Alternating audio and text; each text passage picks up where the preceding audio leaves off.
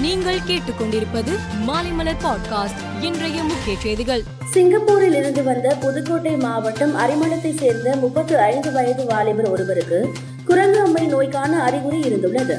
அவர் புதுக்கோட்டை அரசு மருத்துவக் கல்லூரி மருத்துவமனையில் சிகிச்சைக்காக அனுமதிக்கப்பட்டதுடன் அவரது ரத்த மாதிரி சேகரிக்கப்பட்டு புனேவில் உள்ள ஆய்வகத்திற்கு அனுப்பி வைக்கப்பட்டுள்ளது. கள்ளக்குறிச்சி மாவட்டம் சின்னசேலம் பள்ளி மாணவி மர்ம மரணம் குறித்து வழக்கை விசாரித்த சென்னை ஹைகோர்ட் நீதிபதி என். சதீஷ்குமார் தமிழகத்தில் உள்ள அனைத்து பள்ளிகளிலும் மனநல ஆலோசகர்களை நியமிக்க வேண்டும் என்று உத்தரவிட்டுள்ளார். மாணவர்களை படிக்கும் எந்திரமாக மாற்றாமல் அவர்களுக்கு சிறந்த வெளிப்புற சூழலை ஏற்படுத்தி தர வேண்டும் என்றும் அவர் குறிப்பிட்டுள்ளார். கொரோனா பெருந்தொற்று பாதிப்பால் பெற்றோரை இழந்த குழந்தைகளுக்கு பி எம் கேர் திட்டத்தின் மூலம் இருபதாயிரம் கல்வி உதவித்தொகையாக வழங்கப்படுவதாக மத்திய மந்திரி ஸ்மிருதி இரானி தெரிவித்துள்ளார்.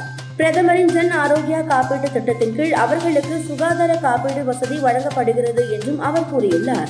மகாராஷ்டிரா மாநிலம் மேற்கு அந்தேரி பகுதியில் உள்ள சித்திரகூட் படப்பிடிப்பு தளத்தில் நடிகர் ரன்பீர் கபூர் நடிகை ஸ்ரத்தா கபூர் நடித்து வரும் இந்தி திரைப்பட படப்பிடிப்பு நடைபெற்று வருகிறது. இங்கு ஏற்பட்ட திடீர் தீ விபத்தில் ஒருவர் உயிரிழந்துள்ளார். மும்பை தீயணைப்பு படையினர் நீண்ட போராட்டத்திற்கு பின்னர் தீயை அணைத்து நிலைமையை கட்டுக்குள் கொண்டு வந்தனர்.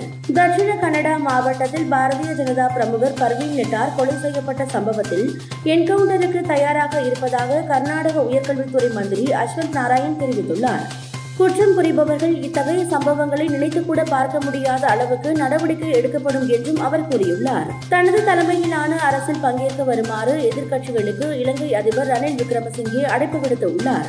இதற்கான பேச்சுவார்த்தைகள் ஒரு வாரத்திற்குள் முடிக்கப்பட்டு அனைத்து கட்சி அரசு உருவாக்கப்படும் என அரசு வட்டாரங்கள் தெரிவித்துள்ளன.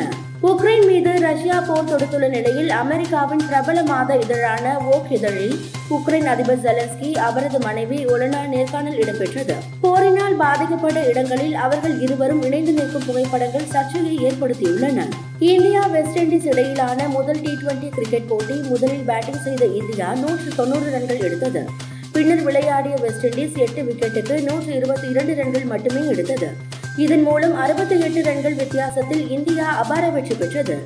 ஆறாவது டிஎன்பிஎல் கிரிக்கெட் தொடரில் கோவையில் நேற்று நடைபெற்ற இரண்டாவது தகுதி சுற்றில் முதலில் பேட்டிங் செய்த நெல்லை அணி இருநூற்று எட்டு ரன்கள் எடுத்தது. பின்னர் விளையாடிய கோவை அணி எட்டு விக்கெட் இழப்பிற்கு இருநூற்று ஒன்பது ரன்கள் அடித்தது. கடைசி பந்தில் த்ரில் வெற்றி பெற்று இறுதிப் போட்டிக்குள் அந்த அணி நுழைந்தது மேலும் செய்திகளுக்கு மாலைமலர் பாட்காஸ்டை பாருங்கள்.